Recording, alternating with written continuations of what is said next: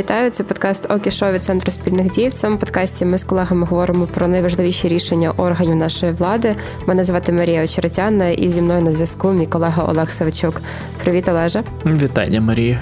Сьогодні ми говоримо на три цікаві теми. По-перше, про те, що нардепів стало трошки менше і чим це може нам загрожувати. Далі говоримо про пропозицію позбавляти мандату всіх нардепів від опозиційної платформи «За життя».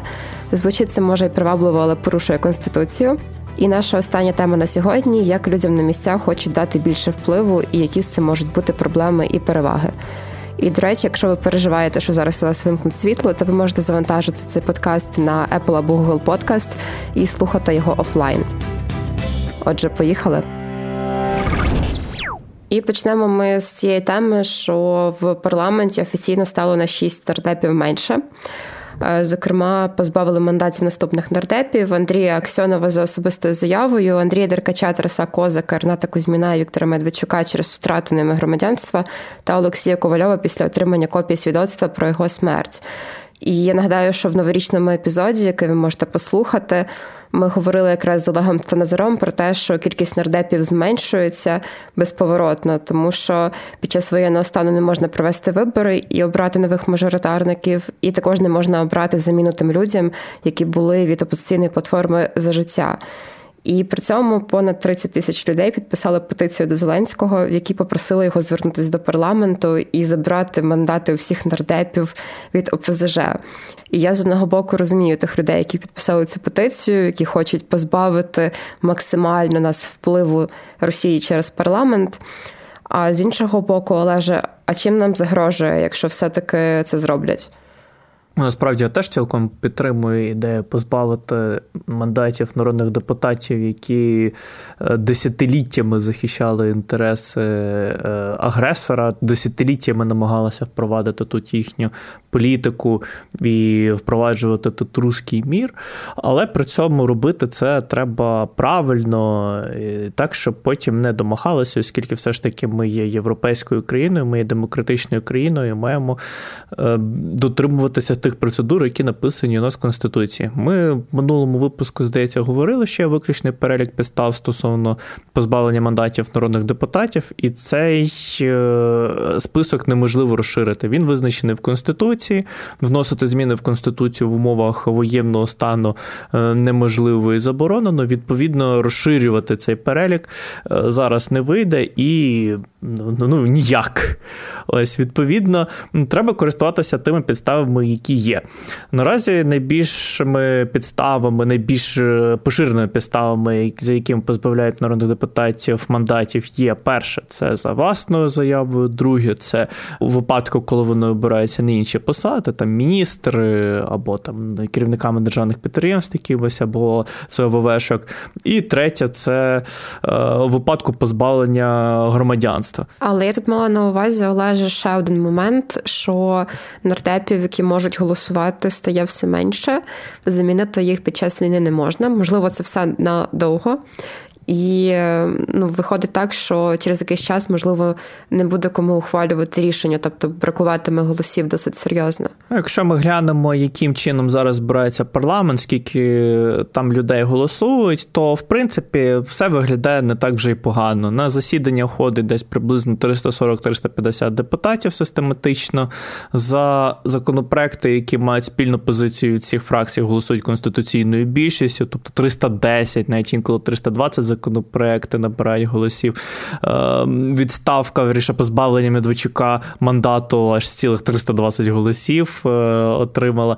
Тобто, з першого боку, не все так погано. Але якщо подивитися на законопроекти, які є принциповими для влади, тобто ті законопроекти, які не мають якоїсь єдиної позиції серед народних депутатів, але при цьому мають бути ухвалені, там, умовно, на вимогу уряду, чи на вимогу президента, чи на вимогу конкретно політичної партії «Слуга народу», то ми можемо побачити, що вони не набирають більшості від «Слуг народу», і, як правило, вони голосуються ледь-ледь-ледь, якщо взагалі голосуються, спільними зусиллями «Слуг народу», груп «Довіри за майбутнє» і екс-О Пе Зе Же. Відповідно, парламентська більшість насправді дуже, дуже мінлива, і це сумнівне досягнення. Я, до речі, Олежа, от про що думала недавно, оскільки вісімнадцятого січня загинуло керівництво Міністерства внутрішніх справ, і знаючи цю ситуацію з голосами, таку непевну зараз, я думаю собі, якщо депутати не зможуть знайти достатньо голосів, щоб призначити нового міністра внутрішніх справ, то в час війни в нас може не бути міністра внутрішніх справ, виходить, що так.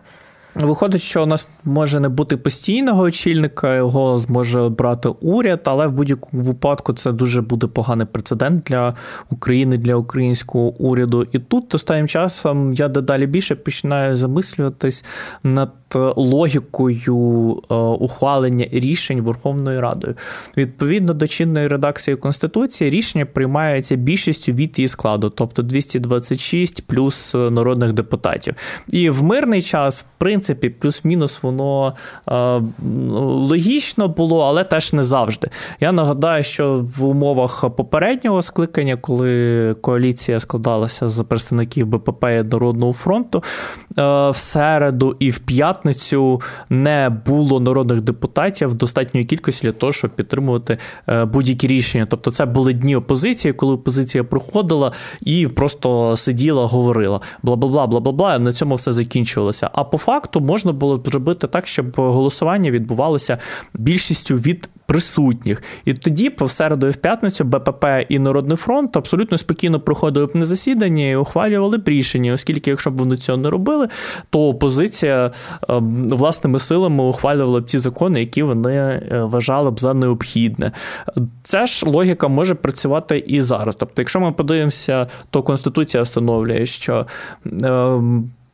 Верховна Рада повноважна у випадку, коли обрано двісті і більше народних депутатів, відповідно до того часу, поки у нас є триста депутатів, парламент діє, але при цьому яким чином їм ухвалювати рішення, якщо триста депутатів, а їм треба двісті двадцять шість для ухвалення рішень, не зрозуміло. Тому я поставив би питання про те, що після закінчення війни, після закінчення воєнного стану, доречно було б переглянути систему голосування, і це вирішило насправді величезну купу проблем.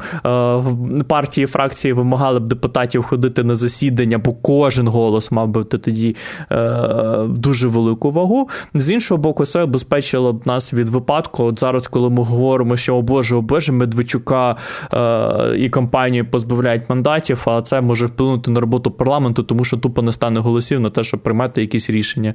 До речі, в нас на сайті нещодавно вийшов цікавий текст про систему влади в Хорватії. Там якраз йшлося, зокрема, про те, що більшість законів в Хорватії приймають саме таким чином. Не більшістю від складу парламенту, а простою більшістю присутніх. Це, не сказав би, що поширена практика, але цілком логічна. Якщо депутати прогулюють засідання і, відповідно, в парламентської більшості нема можливості самостійно ухвалювати рішення, ну, то будемо діяти інакше. Будемо діяти таким чином, що опозиція буде правити балом.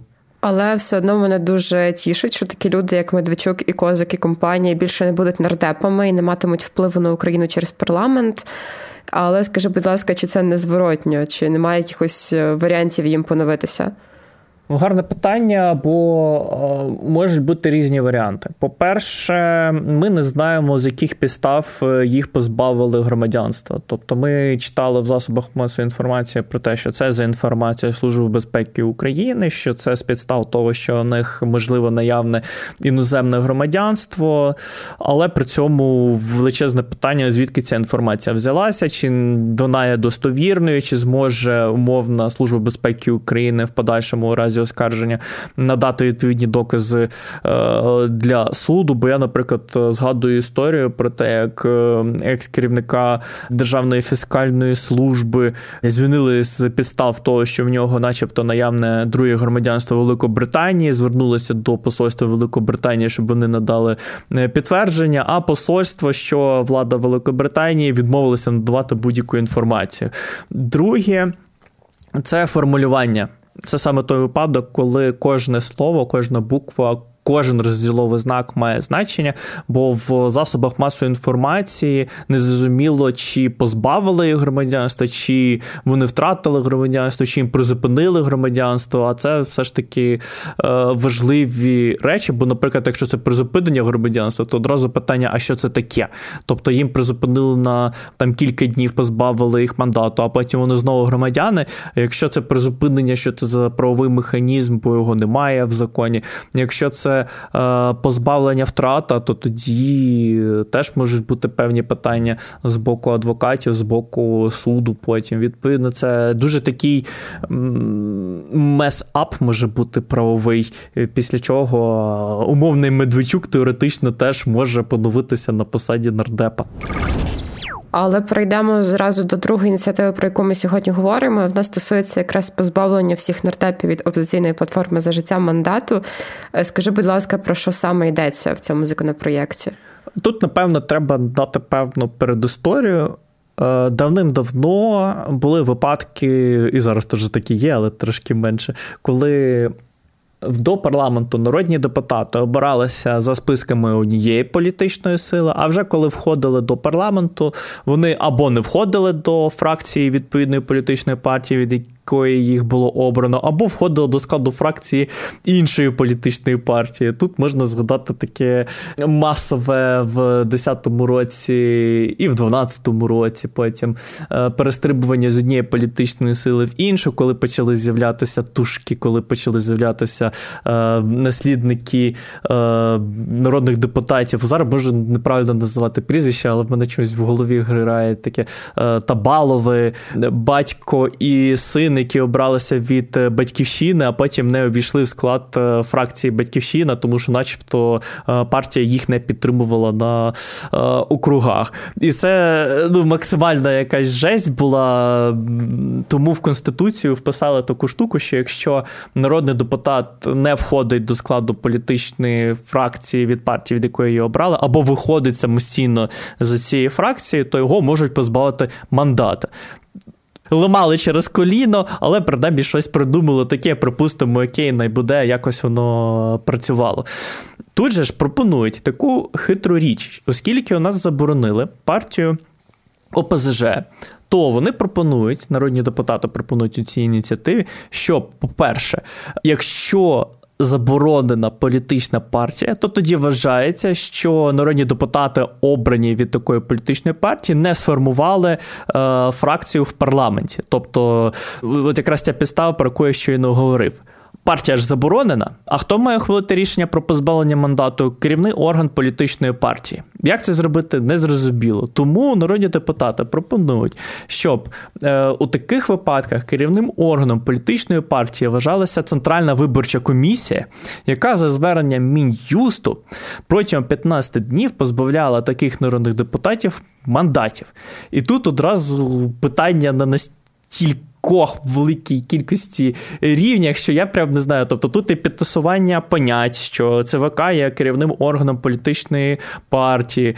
Друге, те, що вважається, що не сформована фракція, хоча, ну, могла бути сформована, могла не... Ну, тобто ми законом визначаємо, яка фракція була сформована, яка не була сформована. Тобто це прям... А, мене від цього почне голова боліти від настільки геніальних ідей. Це, це дуже цікава, цікава ідея. Ну, тобто мені... суто так якось естетично подобається просто те, що хочуть позбавити О Пе Зе Же мандатів. Але таке, напевно, найглобальніше питання, наскільки це корелюється з Конституцією? То я б сказав би, що не дуже то й корелюється. Ну, знаєш, як, як сказати, воно збудоване з бруду і палок, бо ем, обхідними шляхами намагаються придумати, яким таким чином позбавити О Пе Зе Же е, мандатів так, щоб воно хоча б якось відповідало Конституції. Тому що позбавляти громадянства – це муторно і не завжди виходить, бо кримінальні справи – це дуже складно, це треба е, склад злочину, робота слідства, робота прокуратури, доведення потім в суді, це дуже довго, це взагалі не зрозуміло як, а виборець хоче позбавляти О Пе Зе Же мандатів, бла-бла-бла-бла-бла. І от на тобі третій шлях, теж начебто відповідно до Конституції, але я б сказав, що ні, ребята, воно так не пройде, воно так не буде працювати. Це дуже креативно, дуже креативний підхід. Та, гарно, як казала моя викладачка в середній школі, гарно, але два. Мені тут, знаєш, що згадується? От ми не раз казали про те, що і Віктор Ющенко, коли був президентом, порушував Конституцію не де юре, але де-факто, коли він не міг звільняти суддів Конституційного суду, але він скасовував укази про призначення. Так само робив і Володимир Зеленський ще не так давно. І мені отак ідейно ця історія дуже нагадує те, що зараз намагаються зробити депутати. Так, і насправді тут в пригоді стає доволі нещодавно рішення Європейського суду з прав людини стосовно звільнення суддів Конституційного суду. Теж така коротка передісторія. В четвертому році змінили Конституцію, в десятому році Конституційний суд сказав, що ці зміни були внесені в неконституційний спосіб, через що Януковичу повернулася його влада, але була революція чотирнадцятого року, революція гідності. Януковича скинули, партію регіонів скинули, до влади прийшли інші депутати, інша влада, яка позвільняла цих суддів Конституційного суду, обраних від парламенту, у зв'язку з порушенням ними присяги. І це дуже таке було ламання через коліно, теж в якийсь обхідний спосіб шукали, як це можна зробити, придумали, звільнили, і нещодавно Європейський суд з прав людини сказав, що, ребята, ні, так не робиться, у вас є певні стандарти е, незалежності Конституційного суду, і ви не можете їх так порушувати. Я не впевнений, чи Європейський суд з прав людини буде вписуватися якось за О Пе Зе Же, буде вписуватися в політичні процеси, бо це є, як на мене, чиста політика з вкрапленнями Конституції, але при цьому Тому ну, Є Ес Пе Ел теж сказав своє слово, що такі от випадки суперечать Європейській конвенції з прав людини. А скажи, будь ласка, що мають зробити ініціатори цього законопроєкту прекрасного, щоб їхнє творіння все-таки оперативно розглянули в Раді? І які взагалі шанси, що це станеться найближчим часом? Ой, дуже велике питання, оскільки О Пе Зе Же зараз становить все ж таки частину неформальної коаліції, без О Пе Зе Же дуже складно ухвалювати принципові для влади рішення. Тому теоретично може бути кілька шляхів. Перший шлях – це те, що це законопроект зареєстрували і забули. Потім перед виборцями будемо говорити, мовляв, ми зробили все, що могли. Ми відповідний проєкт зареєстрували, але на нього не стало голосів. Перепрошую, але ми намагалися. Другий шлях – це проголосувати його за основу і сказати, ми будемо його допрацьовувати для того, щоб його не скасував Конституційний суд потім. І забути за нього. Так само, в принципі, як перший варіант. Третій варіант, припустимо, ми голосуємо, підтримуємо його, а потім він лежить на підписі у голови Верховної Ради місяцями чи роками. Або на підписі у Володимира Зеленського як президента України теж місяцями, роками. Шляхів для того, щоб затягнути процес, є просто неймовірна кількість. І тому я не вірю, що його ухвалять, тому що це і невигідно, це і не конституційно, і насправді може зіграти поганий жарт, бо так не робиться. Ну, і щодо того, що це невигідно, то варто пригадати, що є важливі законопроєкти і рішення, які би не ухвалили без голосів людей з опозиційної платформи «За життя». Наприклад, призначення Олександра Кубрикова міністром інфраструктури України, про яке ми теж говорили в одному з попередніх епізодів. І Назар в попередньому епізоді казав про те, що О Пе Зе Же – це такий дешевий ресурс для того, щоб дозбирувати голоси, бо їм не треба багато платити, а можна просто залякати. Ну, власне, так. І при цьому ми не можемо бути на сто відсотків впевненими в доброчесності народних депутатів з опозиційних партій. Тобто та ж сама Батьківщина, той ж самий Є Ес мають свої власні інтереси ем, політичні. Я не бачив би, щоб війна дуже сильно вплинула на конкретно загравання з виборцем, загравання з власними обіцянками. І, відповідно, умовно, якщо треба буде призначати нового міністра внутрішніх справ, вони так само можуть поставити власних кандидатів і не підтримувати провладних або від «Слуги народу». І буде патова ситуація, що так само без голосів О Пе Зе Же міністр просто не буде призначений. Але от невже немає якихось ефективних і конституційних способів зробити так, щоб ті люди, які вчора підтримували Росію, російську агресію, сьогодні не мали впливу на наш парламент? Ну, тут є кілька механізмів. Перший механізм, той, який використовується зараз дуже широко, це шляхом позбавлення громадянства. Збирається інформація, у деяких депутатів може все ж таки бути громадянство іноземної держави. Можемо згадати навіть невмирущу фразу одного олігарха: у мене не подвійне, а потрійне громадянство, а потрійне громадянство не заборонене. Ось, і дехто цим таки користується. Друге, довший процес, значно довший, не факт, що його вийде зробити до кінця війни, це е, судити, притягати до відповідальності і таким шляхом позбавляти мандата. Безпроблемний процес, але який займає купу часу. Є третій шлях, е, е, третій шлях, гарна фраза, е, який дозволяє всидітися на кількох стільцях, хоча й теж такий, знаєш, дуже на тоненького. Це, по-перше, усунути таких депутатів з керівних посад, там, умовно, з керівника комітету Верховної Ради, заступника, секретаря, відповідно, щоб вони не могли впливати на важливі для парламенту законопроекти, на важливі для парламенту комітети. Друге, це позбавити таких депутатів доступу до державної таємниці. Чесно, в мене є дуже великі сумніви стосовно окремих народних депутатів з фракції О Пе Зе Же, в тому, що вони раптово після двадцять четвертого лютого стали патріотами України і от прям, не знаю, там співають «Батько наш Бандера», все, дома повісили е, червоно-чорний стяг, моляться на Шухевича. Я думаю, що все ж таки певні зв'язки з їхніми кураторами, з Еф Ес Бе і з Росії все одно е, збереглись. І, відповідно, вони можуть так само поширювати інформацію таємну, яка до них доходить як до народних депутатів. Відповідно, позбавлення посад, позбавлення доступу до державної таємниці, і хай ходять собі голосують. Дуже сумнівне рішення з точки зору виборця буде, але принаймні воно в межах Конституції і зменшує ризики, які несуть такі депутати. Тобто можна вибірково позбавляти депутатів доступу до державної таємниці, чи як? Чи ми ходимо і перевіряємо, чи моляться вони Бандері і Шухевичу? Гарне питання. Теж собі слабо уявляю, як воно може бути на практиці, але при цьому, ну, я собі так само важко уявляю, що головнокомандувач Збройних сил приходить на засідання комітету, де сидить, скажімо, Шуфрич і каже: у нас отут така оперативна обстановка, у нас тут така оперативна обстановка, і не бачив в цьому жодних проблем. Впевнений, що з ними вже зараз не особливо діляться такою інформацією. Впевнений, що зараз їм говорять те ж саме лише, що і нам, можливо, трошки більше, бо у них є славнозвісні кулуари. Але при цьому про оперативну обстановку, про стан обороноздатності, про е, правоохоронні органи, у них все ж таки обмежена інформація. Відповідно, бажано було б це ввести трошки на законодавчий рівень, е, щоб виборець принаймні бачив, що е, ми намагаємося зменшити вплив вчорашніх агентів Росії в Україні. Це, знаєш, як в школі там бувають якісь ізгої в колективі, і створюють чатик такий загальний класу, і чатик без цих людей. От так само чатик в Телеграмі Верховної Ради без, без Шуфрича.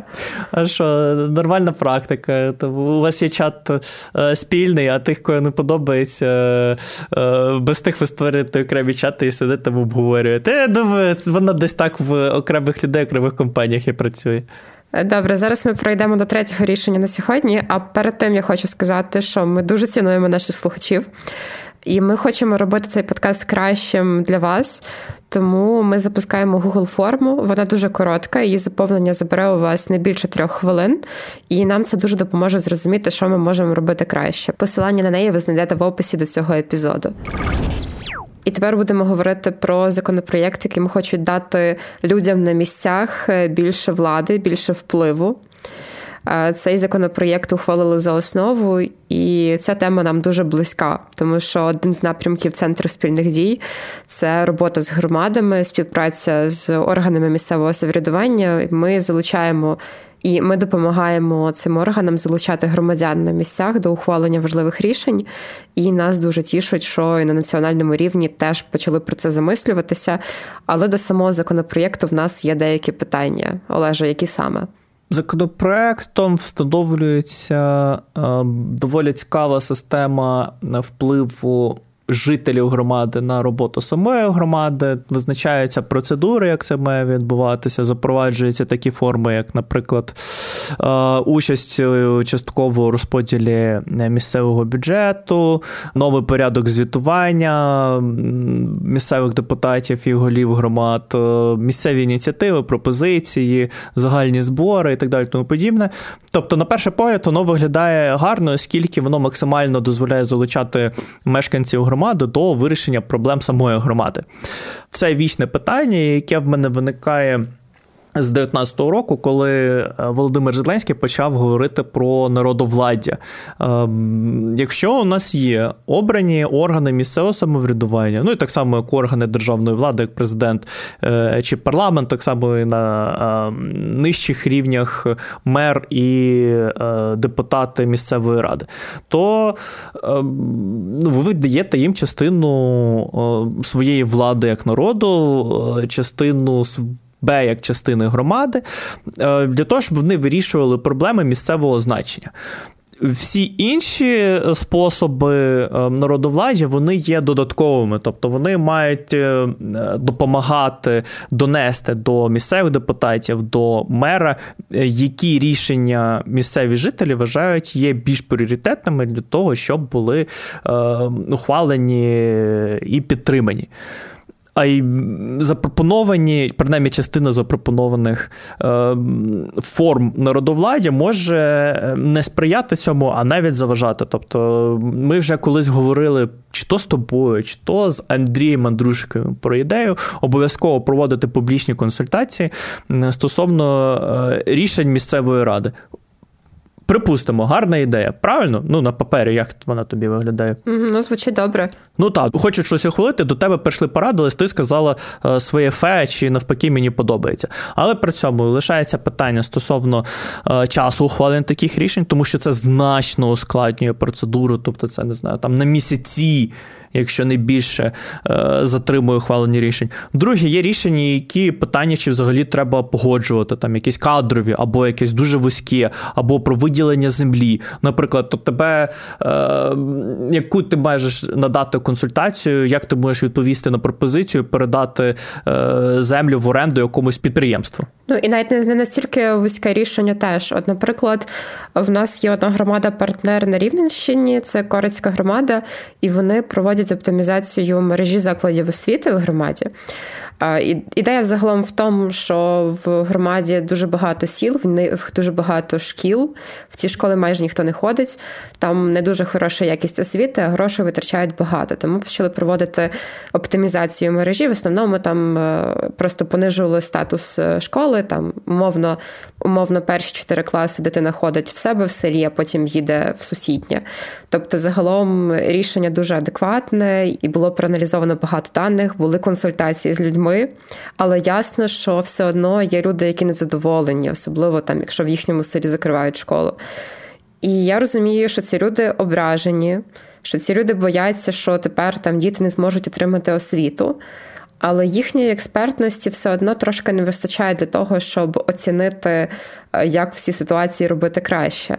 Ну, напевно, що та, оскільки, якщо говорити про той приклад, який ти зараз наводиш, тут же ж можна мислити, коли ти маєш всю інформацію, тобто інформацію про бюджет, про те, скільки грошей виділяється на забезпечення шкіл, який стан шкіл і так далі. А при цьому можеш мислити інакшим шляхом, що в тебе є дитина.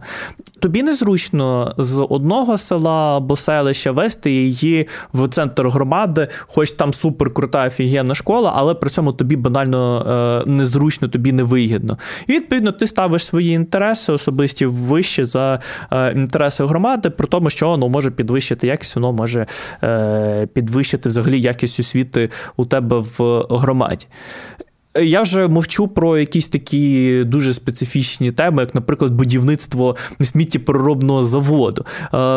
Це прям вічна тема для Львова, де в сусідній громаді чи в сусідньому населеному пункті хотіли побудувати сміттєпереробний завод для мегаполісу, а Львів все ж таки це є одне з найбільших міст України. А там почали говорити, нам цей завод взагалі не здався, хай львів'яни зі своїм сміттям самі розбираються, у нас свого сміття вистачає, ваше сміття, ваші проблеми. І що ти будеш тут робити? Але при тому всьому все одно важливо радитися з людьми в певних питаннях. І наш старший регіональний аналітик Костянтин Шоколо розказав про те, як з нашого досвіду краще це робити. Наразі органи місцевого самоврядування формально виконують вимоги щодо консультацій своєю громадою. Але проблема виникає в тому, що ці консультації виникають уже тоді, коли фактично є певні варіанти рішень, які пропонує орган місцевого самоврядування. І все, що може зробити громада далі, це тільки узгодити якісь неточності або піти на компроміси для того, щоб не було надзвичайно великого спротиву в громаді. І це проблема, тому що е, зачасту органи місцевого самоврядування використовують е, електронні системи для того, щоб приймати пропозиції від громадян. І очевидно, що потім е, у більшості випадків вони не приймають е, ті пропозиції, які надають громадяни стосовно того чи іншого рішення. Ми, як аналітичний центр, який напряму співпрацює з територіальними громадами, рекомендуємо органам місцевого самоврядування залучати громадян до ухвалення рішень від початку, тобто від визначення проблеми, коли вони хочуть зрозуміти, а що не так, і взагалі, чи потрібно це вирішувати, і чи дійсно тут є проблема. І на всіх інших етапах. Тобто, коли орган місцевого самоврядування починає визначати свою проблему, він уже має залучати громадян до цього процесу. Найкращий формат у цьому випадку є е, опитування мешканців. Це може бути опитування наживо або опитування онлайн, е, залежно від того, яким ресурсом володіє е, місцева влада. Але тут ми можемо запитати у громадян, а взагалі в чому полягає ця проблема, е, чому потрібно її вирішувати, як ви бачите її вирішення і так далі. На мою думку, варто зберегти певний баланс між роботою місцевого самоврядування і інтересами громади, які можуть все ж таки в певних моментах впливати на роботу місцевого самоврядування. Тому що ми розуміємо, що в абсолюті, якщо ми беремо громаду в вакуумі, там в умовній Швейцарії, що там прям ідеальне місцеве самоврядування, всі між собою знайомі, всі зацікавлені в розвитку громади, що вони між собою можуть щось порішати.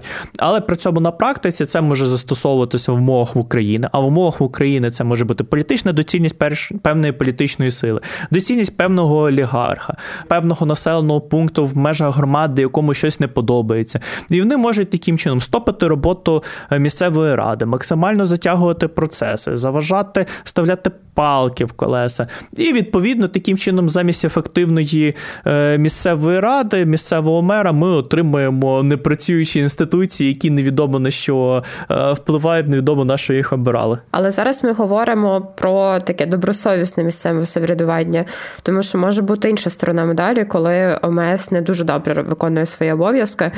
І повернемося на ту ж Рівненщину. Я довгий час жила в Острозі, коли я навчалася там, в Острозькій академії, і я працювала в місцевому ЗМІ.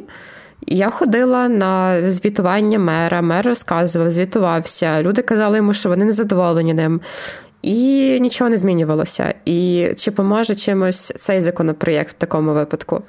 Частково він стосується цього питання. Насправді дуже цікаве і позитивне, як на мене, нововведення. Пропонується, щоб голови громади і місцеві депутати звітували перед жителями, щоб вони це робили раз на рік і при цьому в подальшому відповідали на питання, пропозиції, скарги громадян, щоб місцевий житель міг поставити питання меру громади. І щоб письмовий звіт оприлюднювали заздалегідь, щоб, відповідно, можна було підготуватися до звітування.